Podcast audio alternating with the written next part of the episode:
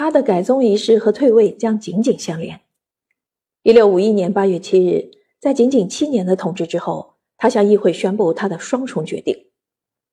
惊愕的贵族议员们恳求他们任性又反复无常的君主三思而行，挽留女王对他们也有利，因为女王是他们特权和财富的保证。不得不提的是，从本世纪初期起，连续不断的战争迫使长期缺乏资金的君主们割让了一部分王室财富给贵族阶级，在议会内部。资产阶级和农民阶级强烈要求缩减支出，试图让贵族归还被转让的王室资产，以恢复王室财富。然而，这一切努力只是枉费心机。在一个动荡不安的秋天之后，十一月十八日，迫于压力的女王宣布，她将继续保持王位，条件是不可再向她提联姻的事宜。与英格兰女王伊丽莎白一世多么相似的举动啊！他的独身选择标志了那些稍纵即逝的爱情已转化为萦绕心头的烦恼。尽管如此，退位的失败再度削弱了这位君主的影响力。这个事件表现出他前所未有的反复无常。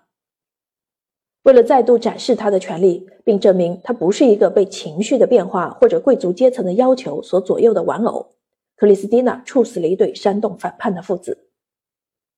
当瑞典女王感觉处于弱势地位的时候，她会变得非常冷酷无情。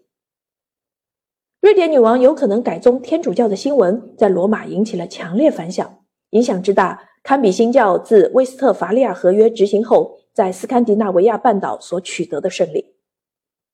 罗马教廷派遣了两名神学家会见女王。在1652年至1654年，瑞典宫廷非常引人瞩目。欧洲所有博学多才的人都聚集到了瑞典，其中有来自巴黎的学者。克里斯蒂娜继续扩展她的交际圈，尤其与法国女雅士、文学沙龙、词句代理小姐的往来最为频繁。女王开始收集艺术珍品、钱币和书籍，她的目光离瑞典越来越远。形势变化多端。一六五四年二月二十三日，周一。女王以只有上帝才知道为由，公告了她退位的决定。这一次，一切已成定局，不可挽回。她宣布她改宗天主教，并寻求罗马教皇的庇护。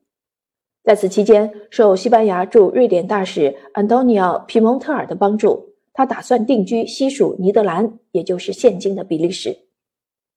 瞬间，谣言四起，大家猜测这位外交官是他的情人。然而，这已经不再重要了。克里斯蒂娜这个令人张慌失措的人物，激起了所有的流言蜚语。